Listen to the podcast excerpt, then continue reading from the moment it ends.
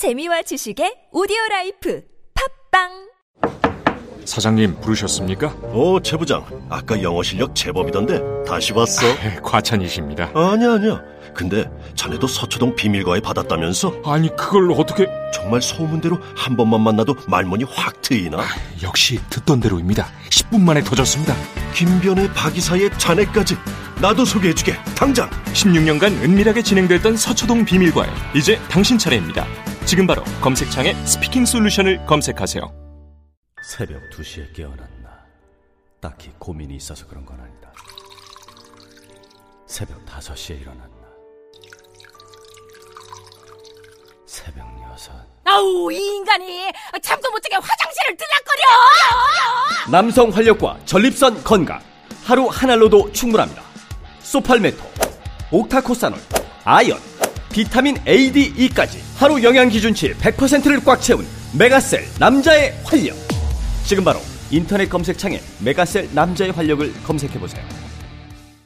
한글도 남보다 빨리 깨치고 참 똑똑했는데 갈수록 실력이 뒤처지는 것 같아 걱정이에요. 혹시 초등학교 교과서 본 적 있어요? 어려운 어휘가 너무 많아요. 학교에서는 어휘 개념을 하나하나 설명해 줄 시간이 정말 부족하잖아요. 그럼 어떡하죠? 내 아이의 어휘만큼은 내가 책임져야죠. 어휘 공부의 정성.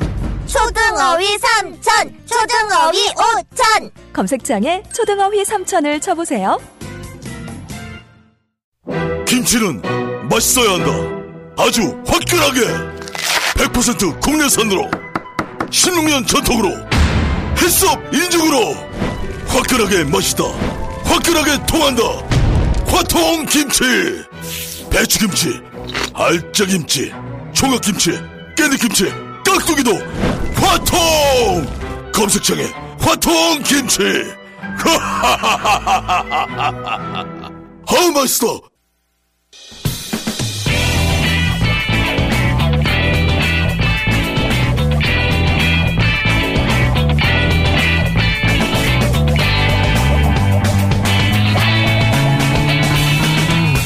김어준의 뉴스 공장.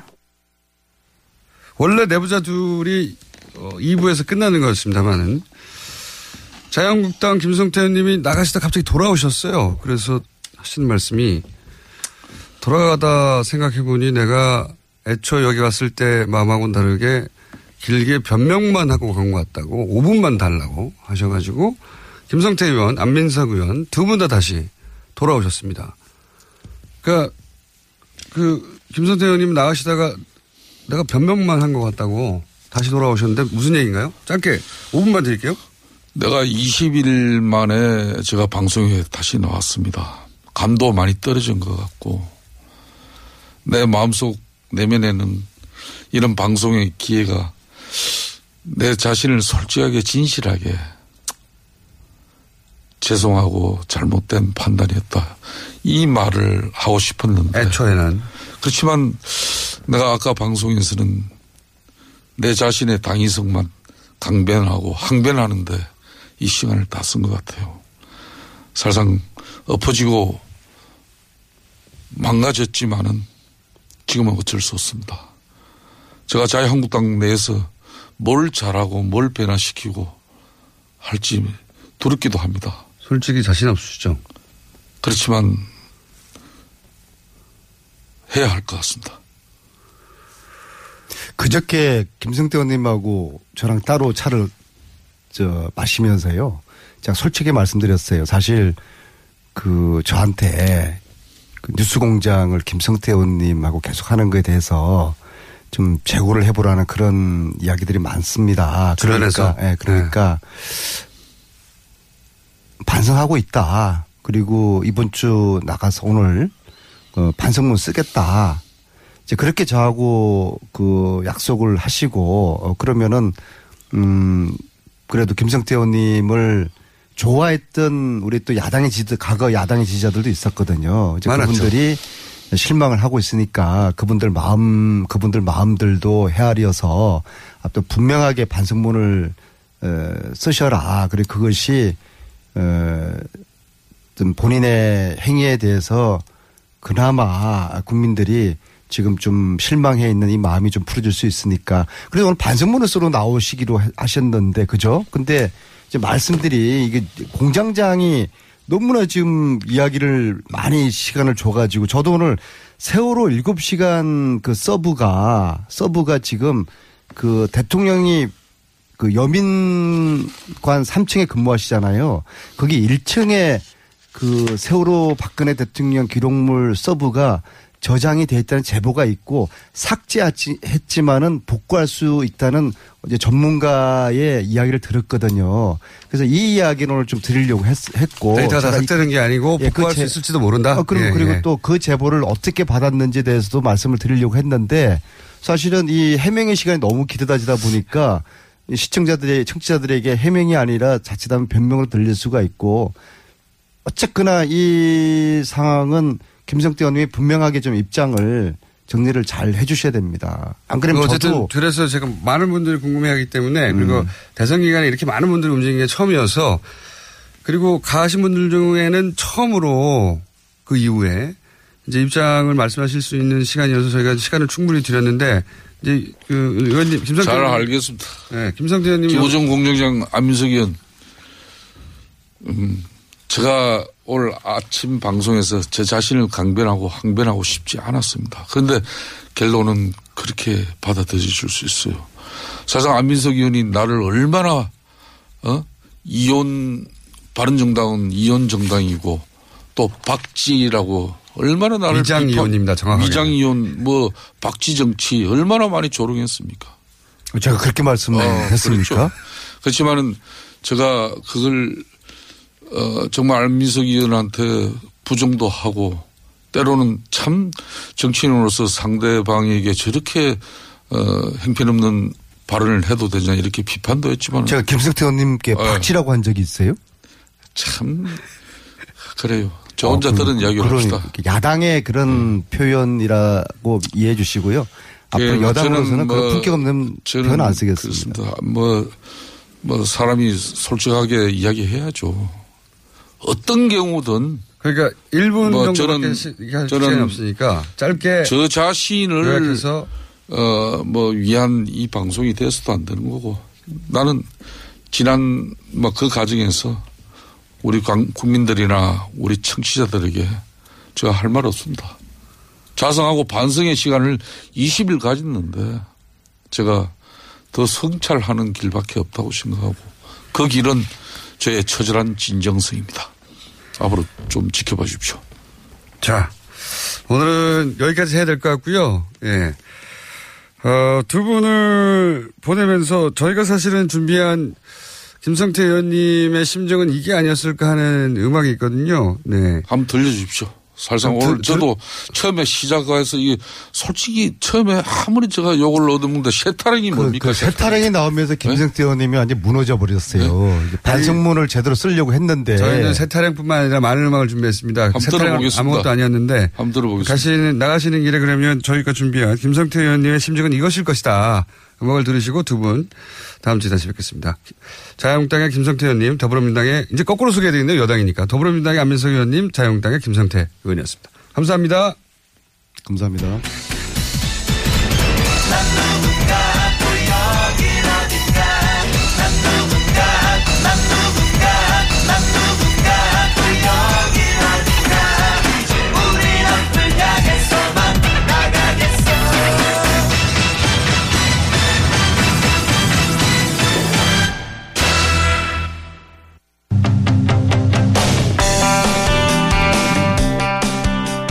대선이 끝났습니다. 이제 각 당은 여러 가지 형태의 대선 평가 작업을 시작할 텐데요. 오늘은 먼저 민주당의 민주연구원장에 선임된 김민석 원장 연결해서 민주당 내부의 민주당 입장에서의 대선 평가 한번 들어보겠습니다. 안녕하세요, 원장님. 네, 안녕하세요. 네. 우선 민주연구원장 취임 축하드리고요. 예, 감사합니다. 어, 좀 생소한 명칭이기 때문에, 어, 이렇게 이해하면 되는지, 이렇게 이해하면 됩니까? 자유한국당의 여의도 연구소. 그렇죠. 예. 그것과 비슷하다고 보시면 되죠. 여당의 그러니까 집권당의 연구소가 전반적으로 여당의 전략이나 방향이나 정책을 방향을 잡고 여론조사 등을 통해서 여론도 파악하는 기능을 하는데 예. 그동안에 이제 야당 민주당은 야당으로 계속 있어서 그 정당 연구소인 민주연구원이 당내에서 최대 기구이긴 한데 인사와 재정이 독립된 여의도 연구소만큼 알려지지 않았었죠. 이제 그 집권을 했기 때문에 다시 이제 그 역할을 집권당의 연구원으로 재정립해야 될 상황에 있는 거죠. 음, 이 최대 내부 조직이었어요? 그러니까 인사와 재정이 독립되어 있고 현재 정당 그러니까 그 법상 국고보조금 국 정책 지원되는 것, 그 국, 정당에 지원되는 것에 일정 비율을 반드시 정책에 쓰게 되어 있거든요. 연구소에. 아. 그래서 가장 큰 독립기구라고 보시면 되죠. 알겠습니다. 원래 이게 대선이 끝나면 이제 이기든 지든 백서 형태로 여러 가지 보고서를 만들지 않습니까? 예. 어, 당연히 이제 민주당에서도 그런 백서를 만들겠죠? 예, 그렇죠. 지금 연구원이 우선 이렇게 초를 잡아서 중심이 예. 돼서 백서 작업을 하려고 하고 있고요. 또 마침 제가 선대위에서 종합상황본부를 맡았었기 때문에 네. 그때부터 종합상황본부가 앞으로 끝나고 나면 백서를 만드는 어떤 기초 작업을 음. 연구원과 함께 하자 이렇게 되어 있었는데 공교롭게도 제가 종합상황본부를 맡았고 끝나고 또 연구원을 맡게 돼서 백서 작업은 이제 저희가 이제 어떻게 어떻게 해야 되겠다는 기본 골자는 잡고 있는 상태입니다. 자, 이게 이제 백서까지 이제 나오려면 워낙 시간이 오래 걸리니까요. 큰 틀에서 이번 대선 평가를 좀 들어보고 싶은데, 이번 대선은 이제 외부에서 보기에도 뭐 누구나 민주당 어, 선거 캠페인이 대단히 성공적이었다라고 네. 평가를 하고 있는데, 당 대선 당시 상한 본부장이셨고 이제 앞으로 이 작업을 총괄해야 되는 분으로서 간략하게 큰 틀에서 승인 분석을 좀 해주십시오. 아주 간략히 말씀드린다면 어, 후보, 캠프 그리고 국민의 승리라고 볼 수가 있고요.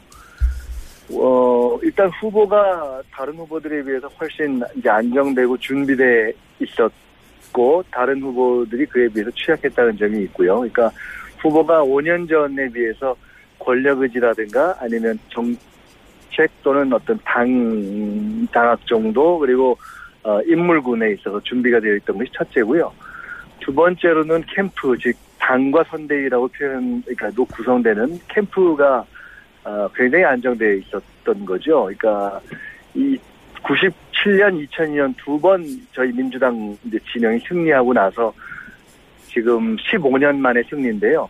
2002년 이후에 유일하게 어, 당이 안정되고 당 지도부가 안정되어 있는 상황에서 선대위가 안정되고 선대위의 선거 리더십이 다 총집결하면서 그리고 모두가 굉장히 화합하면서 치른 그런 선거입니다. 그래서 어 제가 예를 들어 뭐 시민사회나 언론이나 또는 당내 원로들도 굉장히 선거를 잘 치렀다고 이렇게 자평을 하고 있는 그런 또 자, 자평 타평을 하고 있는 그런 선거고요.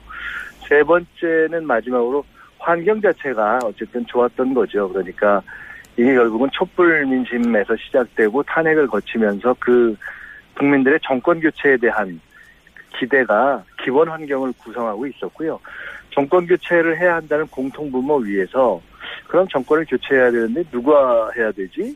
어떤 정당이 어떤 세력이 해야 되지? 라는 것에서 후보가 더 준비되어 있고 정당이 더 규모가 있고 더 안정되어 있다라는 점에서 그리고 이제 최근에 안보 위기 상황에서도 오히려 어, 과거와 달리 그러니까 보수가 아니라 일정한 어떤 진보 진영 후보인데 가장 안보 문제에 있어서도 안정되어 있다 하는 이런 평가를 받게 되는 후보, 캠프, 또 환경 내지는 국민의 어떤 힘 이 세 가지가 한 박자를 이룬 선거의 승리다 이렇게 볼 수 있습니다. 알겠습니다. 요약은 잘 들었고요. 제가 이제 말씀드렸다가 궁금해진 지점 몇 가지를 더 추가로 여쭤보면 네. 후보도 2012년에 비해서 업그레이드 됐다라고 표현하셨는데 이제 권력 의지라는 표현을 쓰셨는데 후보가 그 5년 전에 비해서 권력 의지라고 표현되는 어 어떤 마인드 세트가 훨씬 더 강해졌나요?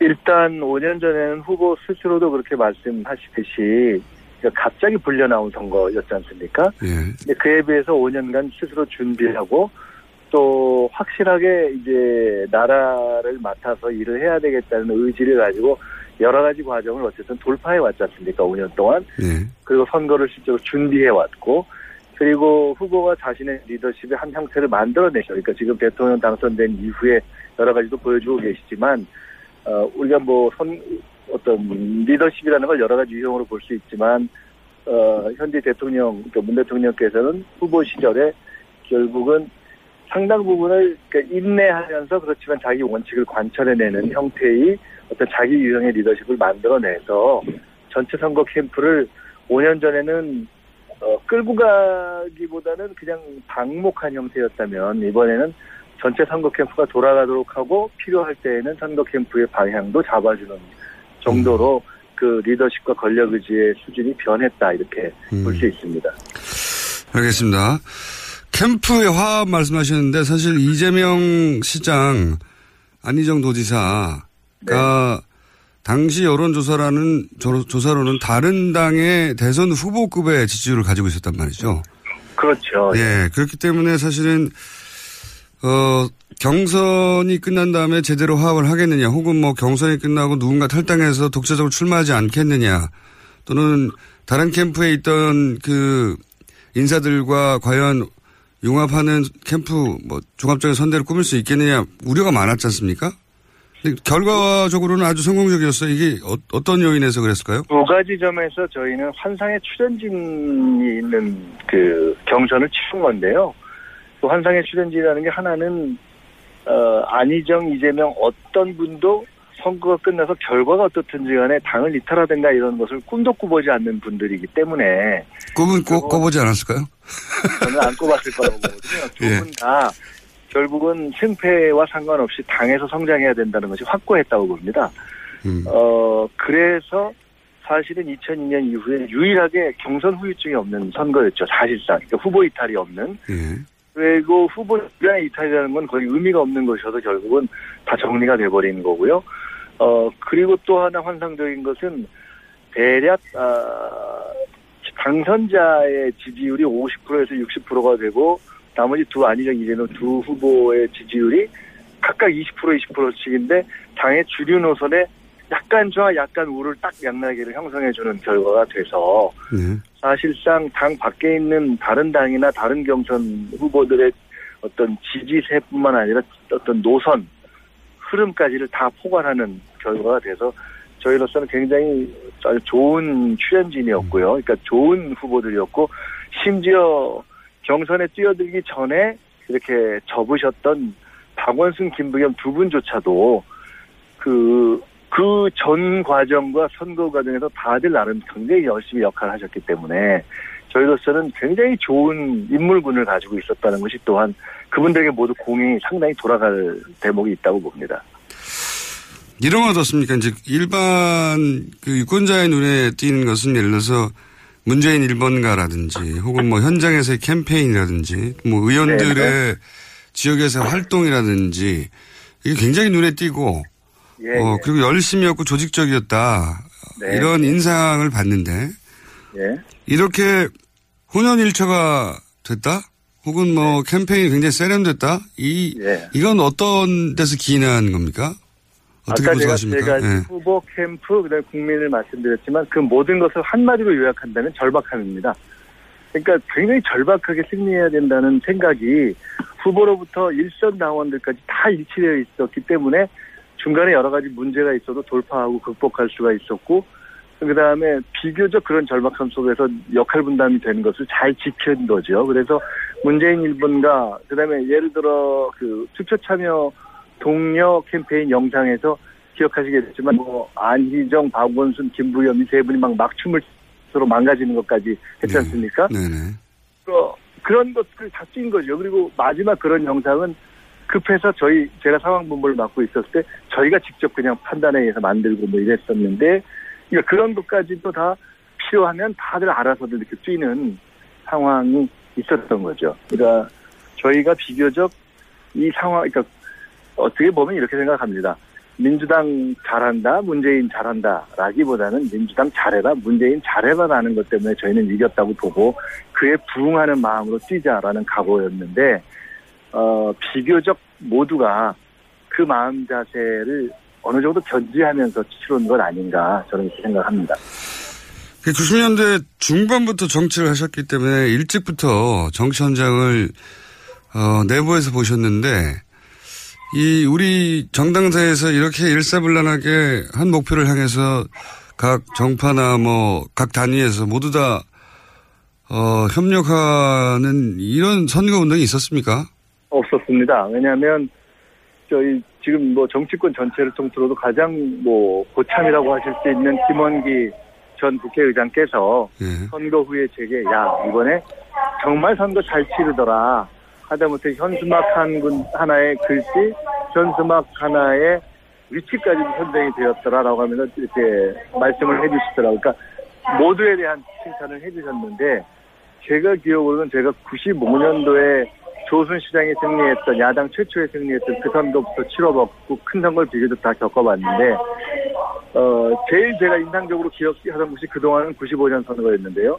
어 그거는 비교적 소규모의 선거였고 이번에는 대규모의 선거로서 가장 많은 사람들이 체계적으로 돌아갔다는 점에서는 거의 기념비적인 선거였다 저는 생각합니다. 그래서 후보께서 그러니까 대통령께 당선 직후에 했던 연설에서 이번 선거는 우리 모두에게 우리 당의 역사에 자랑스러운 장면으로 남을 것이다라고 말씀하셨는데 실제로 그런 느낌을 다들 갖고 자부심들을 느끼고 있습니다. 자, 시간이 사실 거의 다, 되기도 했고 전화상으로 묻기에도 한계가 있어서 마지막으로 한 가지만 더 여쭤보겠습니다. 기왕 연결된 김에 네. 최근에 이제 그 오늘 주제는 아닙니다만 연결된 김에 여쭤보겠습니다. 당내에서 네. 인선 관련해서 잡음이 있다라는 언론 보도들이 있었어요. 네네. 예, 간략하게 이게 이제 이야기가 길어질 수 있으니까 간략하게 사실이다 아니다 과장됐다 혹은 뭐 결론만 말씀드리면 선대위 때도 그런 얘기가 있었는데 결국은 아닌 걸로 나중에 다 확인됐어요. 그러니까 네. 잡음이랄 것이 없었고 이번에도 결국은 보니까 사후 평가는 당내에서 아 이거 참 괜찮게 됐다. 인선도 괜찮고 여성이 거의 50%에 이렇게 된 것도 앞으로 당과 정부에 좋은 영향을 미칠 것이고 새로운 동력이 잘 될 것 같다는 평가가 있어서 네. 그 약간의 오보와 낭설 뭐 이런 것들이 조금 복합돼서 어, 만들어졌던 것 아닌가 보고 있습니다. 민주 원장만 앞으로 계속 10년 20년 하실 건 아니죠? 아이 10년 20년 시켜주지도 않습니다 누가. 네. 그러면 시켜주면 계속 하실 겁니까 민주원장을? 아, 그게 일단 임기가 내- 내년 1년, 이게 지금 현 김용희 원장님 남아있는 임기를 하는 것이어서요. 네. 이게 딱 정해져 있습니다, 이게. 예. 그러면 민주연구원장 되고 나시면은 이제 이번 뭐랄까요 대략 15년 만에 정치적 복권이라고 할 수 있는데 어 다른 일도 하실 거죠? 뭐, 그럼 당연하죠. 저도 이런저런 일- 이제 하고 싶은 일들이 있는데, 일단 사실은 이번에는 이 재개를 굉장히, 어, 아주 해피하게 제가 원했던 일입니다. 그러니까 전체적인 그림을 좀 정리를 하는 일이어서 저로서는 굉장히 의미가 있다고 보고, 또 제가 하기에 감히 말씀드린다면 좀 적합한 일이다 이렇게 생각을 현재 하고 있습니다. 알겠습니다. 네, 백서 진행되는 대로 저희한테 연락도 좀 주시고요. 여기까지 하겠습니다. 감사합니다. 예, 감사합니다. 네. 오늘 민주연구원 원장이 된 김민석 원장이었습니다. 제가 생각하는 이상적인 사회는 모두가 먹는 것, 입는 것 이런 걱정 좀 안 하고 더럽고 안 입고 온 꼬라지 좀 안 보고 그래서 하루하루가 좀 신명나게 이어지는 그런 세상이라고 생각을 합니다. 사람 사는 세상을 위해 정치를 시작한 노무현. 그는 우리 곁에 없지만 그의 꿈은 영원합니다. 노무현 재단은 사람 사는 세상을 위하여 노무현의 가치와 철학을 전합니다. 노무현 재단의 후원 회원이 되어 주세요. 1688-0523 아, 또 떨어졌어. 너 또 입사 시험 봤어? 아니, 차량용 핸드폰 거치대 말이야. 여러 개 사봤는데 실패의 연속이야. 떨어지고, 시야 가리고, 운전석에서도 멀고, 뭐 좋은 거 없을까? 싼 것만 찾으니까 그렇지. 제대로 된 거 하나 사서 편리하게 쓰는 게 더 낫지. 그런 게 있어? 그럼 있지. one, two, three 할 때 two. 힘 세다 할 때 힘. 투, 힘. 투 힘? 두 배로 힘이 세다는 건가? 네이버 검색창에 투 힘을 검색해 보세요.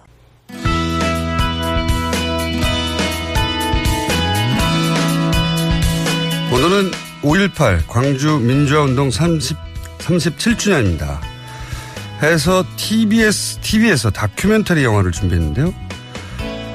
5월 광주에 숨겨진 이야기를 다룬 영화, 영화 5월의 감독, 김태일 감독 전화 연결됐습니다. 안녕하십니까? 네, 안녕하세요. 네, 제가 알기로는, 어, 김기춘 전 비서실장 발 블랙리스트 명단에 포함되신 분이죠? 네, 그렇습니다. 예. 네. 일단 사실관계 하나 확인해 놓고요. 우선 5월에 광주 민주화운동을 다룬 영화가 적지 않은데 이 5월에는 어, 어떤 점에 주목한 다큐입니까?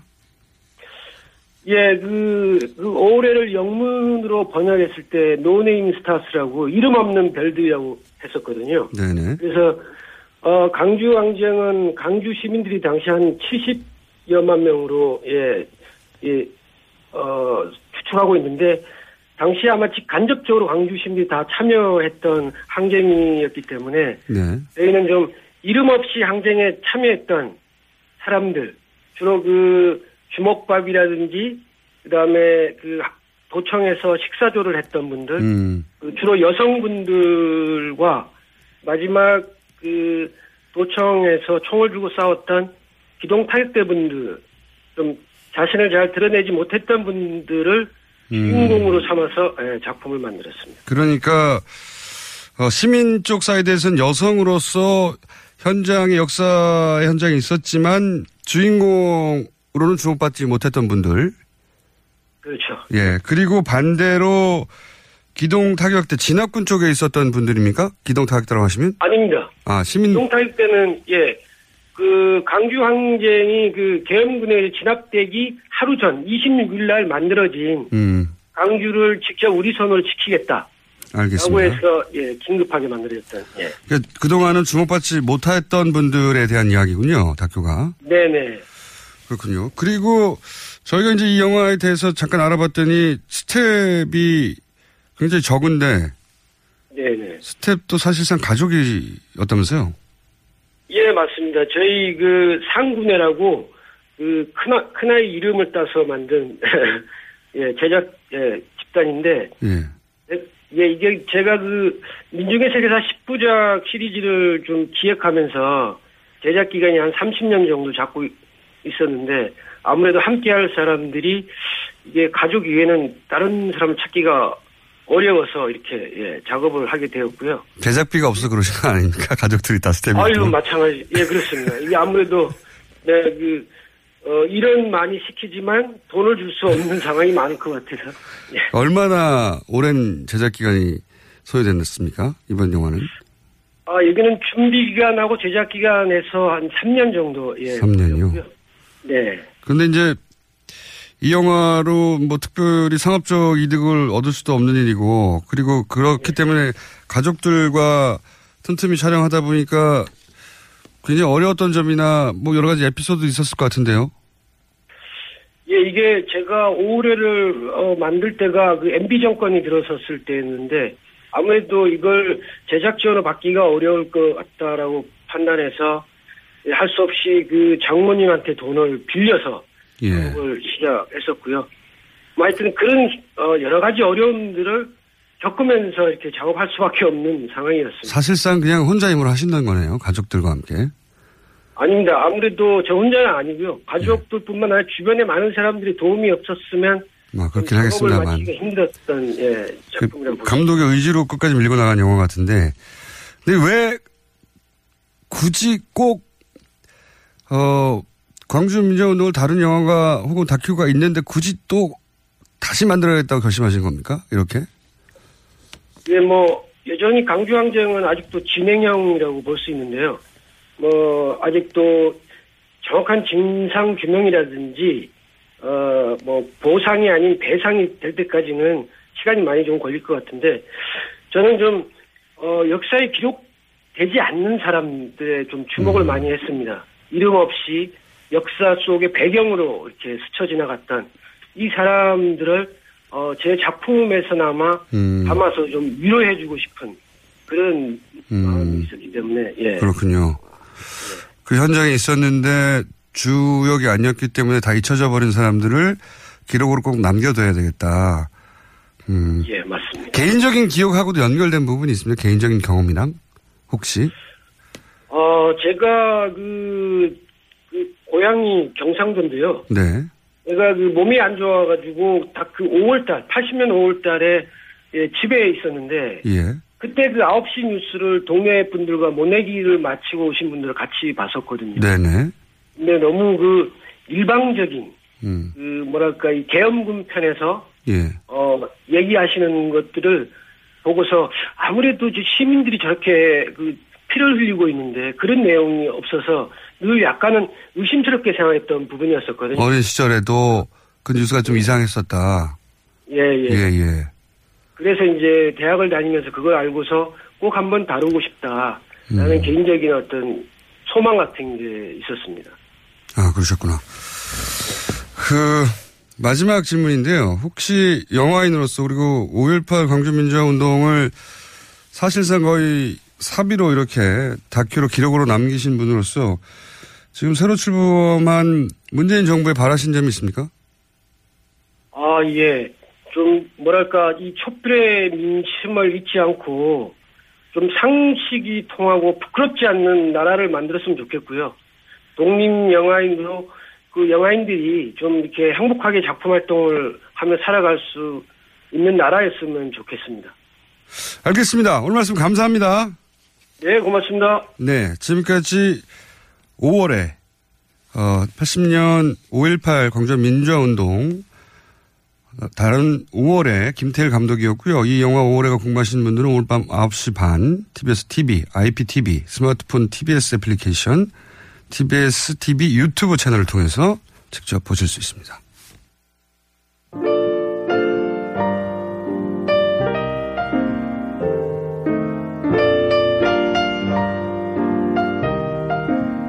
불친절한 AS. 음, 저희가 여태까지 이 문자 메시지 역대 최고 어, 기록은 단위 시간당 최고 기록은 자유한국당 홍준표 전 후보가 출연하였을 때 짧은 시간에 엄청난 용문자가 왔기 때문에 아마도 이것은 누구도 뛰어넘을 수 없을 것이다.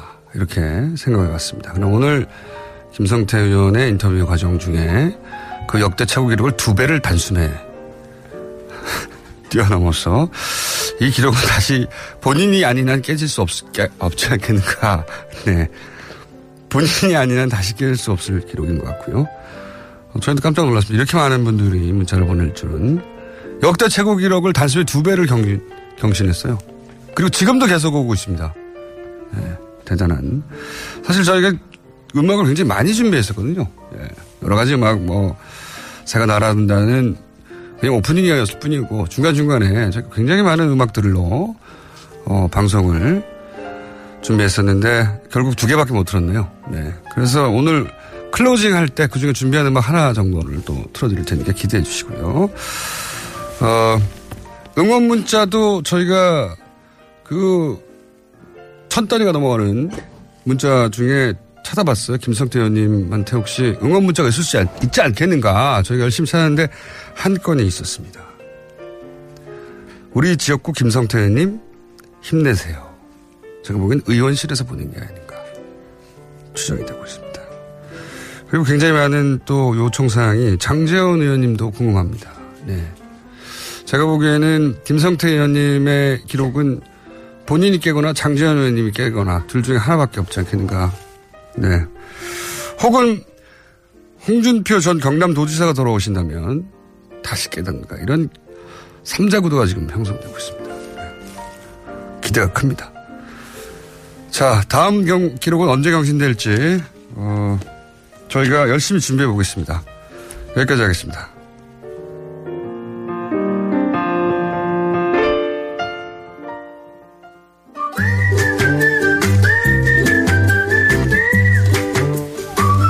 자, 도시건축가 김진애 박사님. 오늘은 제가 시간을 좀 넉넉하게 마련하려고 그랬는데. 거짓말. 네, 긴급, 긴급 김성태 의원님 회군이 있어가지고. 그 새 특집이라고 그러셨는데. 예. 정말 저는 새한테 못할 짓 하는 것 같아요. 정말.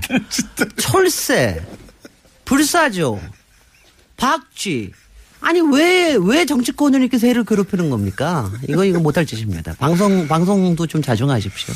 김성태 의원님과 장재현 의원님과 홍준표 전 도지사 저기는 빅3는 일단 구축했거든요. 빅4가 어떻게 나올지는 모르겠지만. 근데 사실 방송에 와서 굉장히 허심탄회하고 솔직하게 해야만 하는 방송이 저희 방송이에요. 압니다. 조금 예. 조금 조금 더 계셨으면 아마 눈물도 보이시지 않았을까 싶더라고요. 눈물이 아까 글썽글썽한 채. 예, 가, 네. 가시긴 했어요, 사실. 네. 거의. 네. 어, 그렇다 하더라도 저희는 음악은 틀었을 텐데. 네. 안타까운 부분이 있고. 그럼요. 네, 자. 잔인하기로 해요.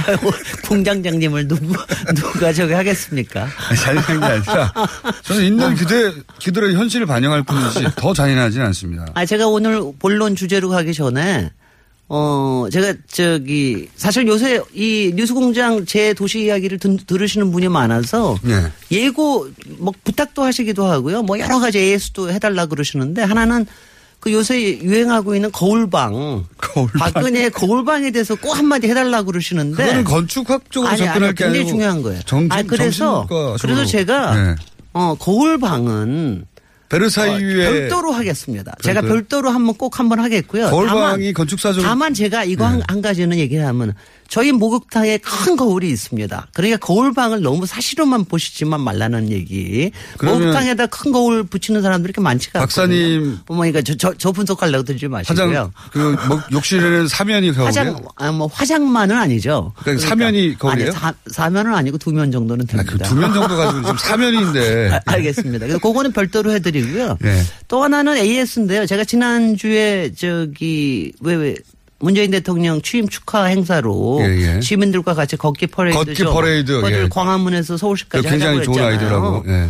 어 근데 무지무지 저 정말 호응이 좋았어요. 저 SNS로 굉장히 많이 저, 받았는데. 저 도 그 듣자마자 굉장히 좋은 아이디어라고 근데. 근데 거기서 왜 그날 그날 그러셨잖아요. 시청까지만 걷자고 대한문까지만 걷자고 그랬더니 그러니까 서울역 너무 멀다고. 아이, 그, 그, 그, 말도 안 된다고. 그거는 공장장이나, 그, 공장장은 광화문만 걸으시고, 우리는 서울역까지 걷고, 네. 이왕이면 청와대 분수대까지 걷겠다. 지난번에 왜 촛불 집회하면서 못했잖아요.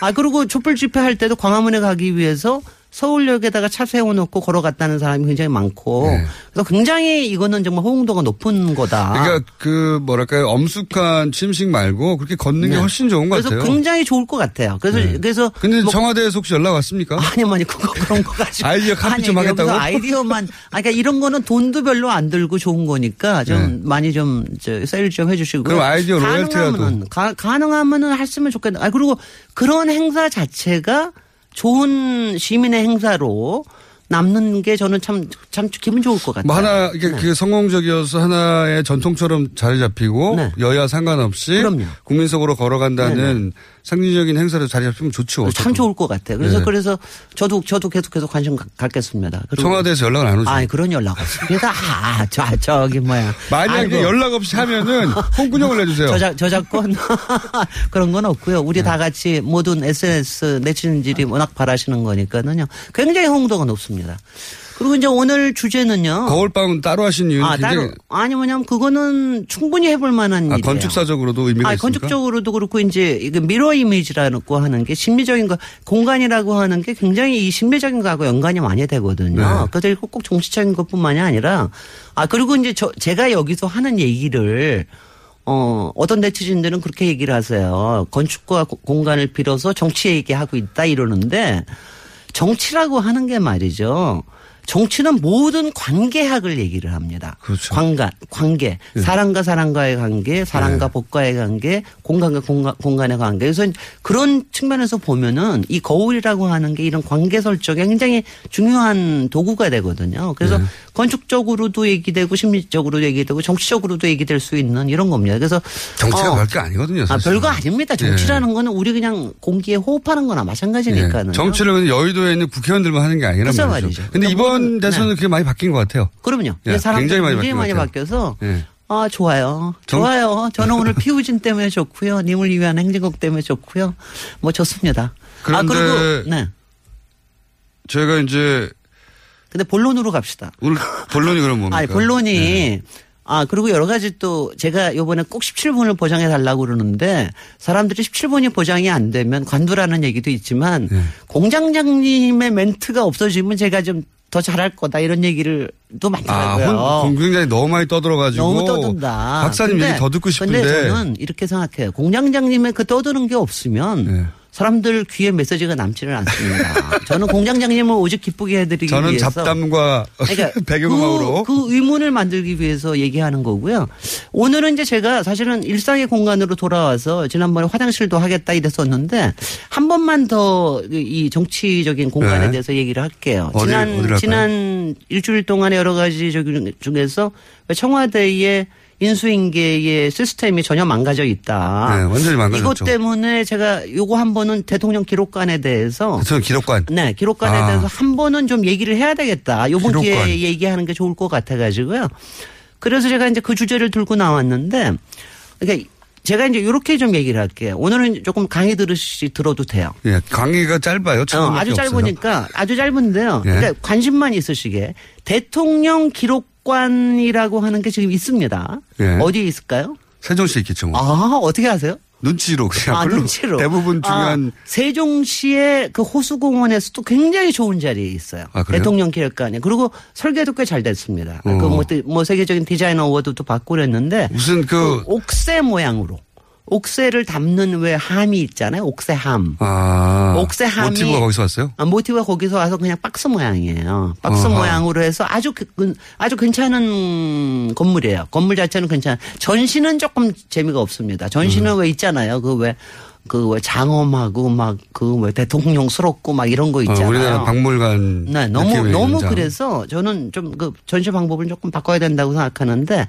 하여튼 설계 자체로 대통령 기록관이 굉장히 좋은데요. 근데 이제 제가 뭘 얘기를 하고 싶으냐면은 이거 이게요. 지금도 대통령 기록물 가지고 그동안 NLL 뭐 이런 것 굉장히, 굉장히 예. 많이 얘기가 됐는데 대통령 기록관만 있는 게 아니에요. 우리나라에 지금 이게 이거는 공공 기록물에 관련된 법률에 의해서 예. 지금 네 개의 기- 기록관이 있습니다. 네, 공공 기록관. 기록관이. 예. 대전에 본원이 있고요. 예. 그리고 지금 얘기하신 이제 저기 세종시에 대통령 기록관이 있고요. 예. 그다음 나머지 두 개가 송남에 있는 거 하나, 성남은 좀 들어보셨을 거예요. 또 하나가 부산에 있습니다. 부산에요? 네, 부산에요. 이렇게 네 개가 있습니다. 예. 근데 이상하게도 이 뭐 예전에 왜 사고라고 아시잖아요. 사고. 사고. 예. 조선 왕조실록을 예, 예, 보관했던 사고. 예. 사고가 몇 개 있는지 아- 아세요? 몇. 개 있었는지? 그런 거 관심 없으시죠? 네 사- 개가 있었습니다. 그것도요? 사고도. 예. 사고도 네 개가 있었어요. 근데 아주 흥미로운 게, 그러니까 우리나라 지금 조- 조선 왕조실록은 우리나라가 정말 기록 문화에 정말 대단한 나라거든요. 조선 왕조실록이 지금 그 세계 유네스코 기록 물 유산으로 등재돼 있는 건 아시죠? 세계죠. 아, 뭐 모르시는 거 모르십니다. 그냥 제 눈빛을 강의만- 보세요. 모르는 눈빛이잖아요. 알면 벌써. 얘기했죠. 막 그러니까 척하면서. 근데 좀 오늘 오늘 이제 좀 관심 좀 가져주십사 하는 음. 것 식으로 제가 얘기를 해요. 기록 문화가 우리한테 엄청난 있었다. 겁니다. 그리고 그거를 어. 갖다가 기록 문화뿐만이 아니라 그거를 공정하게 기록하고 그거를 다음으로 넘기는 이런 게 있었다. 근데 그런 게 쭉 강점기 사회와 독재 문화에서 없어졌는데 사실 그걸 다시 세우신 분이 노무현 대통령이셨거든요. 20, 20세기에 없어진 거예요? 제가 이제 얼핏 아니 그러니까 조선 조선이 망하면서 없어진 거고요. 음. 그래서 제가 이제 잠깐 그 사고에 대해서 말씀을 드리면 예전에도 네, 네 개가 있었어요. 네. 네 개가 서울에는 당연히 규장각에 있었고 그 다음에 규장각만 알고 있는데. 네, 그 다음에 충주에 있었고 전주에 있었고 그 다음에 이상하게 지금 그 참외 저 성주 참외 유명한 지금 사드 때문에 하는 성주에 이렇게 이- 네 개가 있었습니다. 왜 성주에 있었을까요? 글쎄, 어쨌든 그러니까 그게 네. 개가 있었는데 예. 혹시 아실지 모르지만 이게 다 불타버렸어요. 언제? 언제? 강점기 아니면 모르는 것만 강점기 아니면 전쟁. 아, 임진왜란 때. 전 아시다시피 전주에 경기 전에 있던 것만 살아남았습니다. 어허. 그래가지고 그거를 다시 복사본을 만들어가지고 다시 그러면 같은 기록물을 네 군데 분산해서 네 군데 분산한 거죠. 똑같은 당연히 거를 이거는 그 당연하죠. 옛날 손- 다 필사해가지고 지금은, 손으로. 지금은 전자 지금은 오. 전자 시대가 이거 똑같은 걸 복사해가지고 네 군데 놔뒀습니다. 일부러 멀리 보냈네요. 근데 참 근데요. 대단했네. 왜냐하면 이건 굉장히 중요한 겁니다. 네. 근데 이거 네 개를 그, 그 다음에 불타가지고 이거를 다시 복사를 해가지고 다시 네 군데다. 이번에 오대산, 묘향산, 또 하나가 무슨 정곡산, 저기 정족산이라 강화에 있는 거 다섯 군데에다 보관을 했어요. 외장 하드였었네 그때. 아니, 아니, 그때는 이제 프린트밖에 없으니까. 어허. 그러니까 외장- 이게 굉장히 중요한 거예요. 백업으로 외장 하드를 네 군데 이렇게 네. 분산시킨. 근데 근데요. 어허. 제가 제가 여기서 재밌게 말씀드리고 싶은 게 참 이상한 게요. 왜 한양 이남에만 했을까? 보세요. 한양 한양 이남에만 그러네요. 했잖아요. 그거는 북쪽을 통해서 그러니까 중국 쪽이 훨씬 더 위험하다고. 침범이 많았다는 걸 알 수가 있는 음. 겁니다. 그러니까 설- 설마 우리가 임진왜란 때 불탈 거라고는 밑에서 올라올 줄은- 못 생각도 아, 못 했던 그렇구나. 거죠. 그래 그래서 재밌다. 그러니 북한에서는 얼마나 화가 났겠습니까? 왜 우리한테는 어, 실력도 안 주고 그래서 무슨 일이 벌어졌게요? 모르죠. 아면 벌써 안 아, 치겠죠. 뭐 이- 2분밖에 안 남았으니까. 그 북한군이 우리를 점령했을 때 네. 1950년 점령했잖아요. 네. 6.25 사변 나고 나서. 실록을 다 가져갔어요?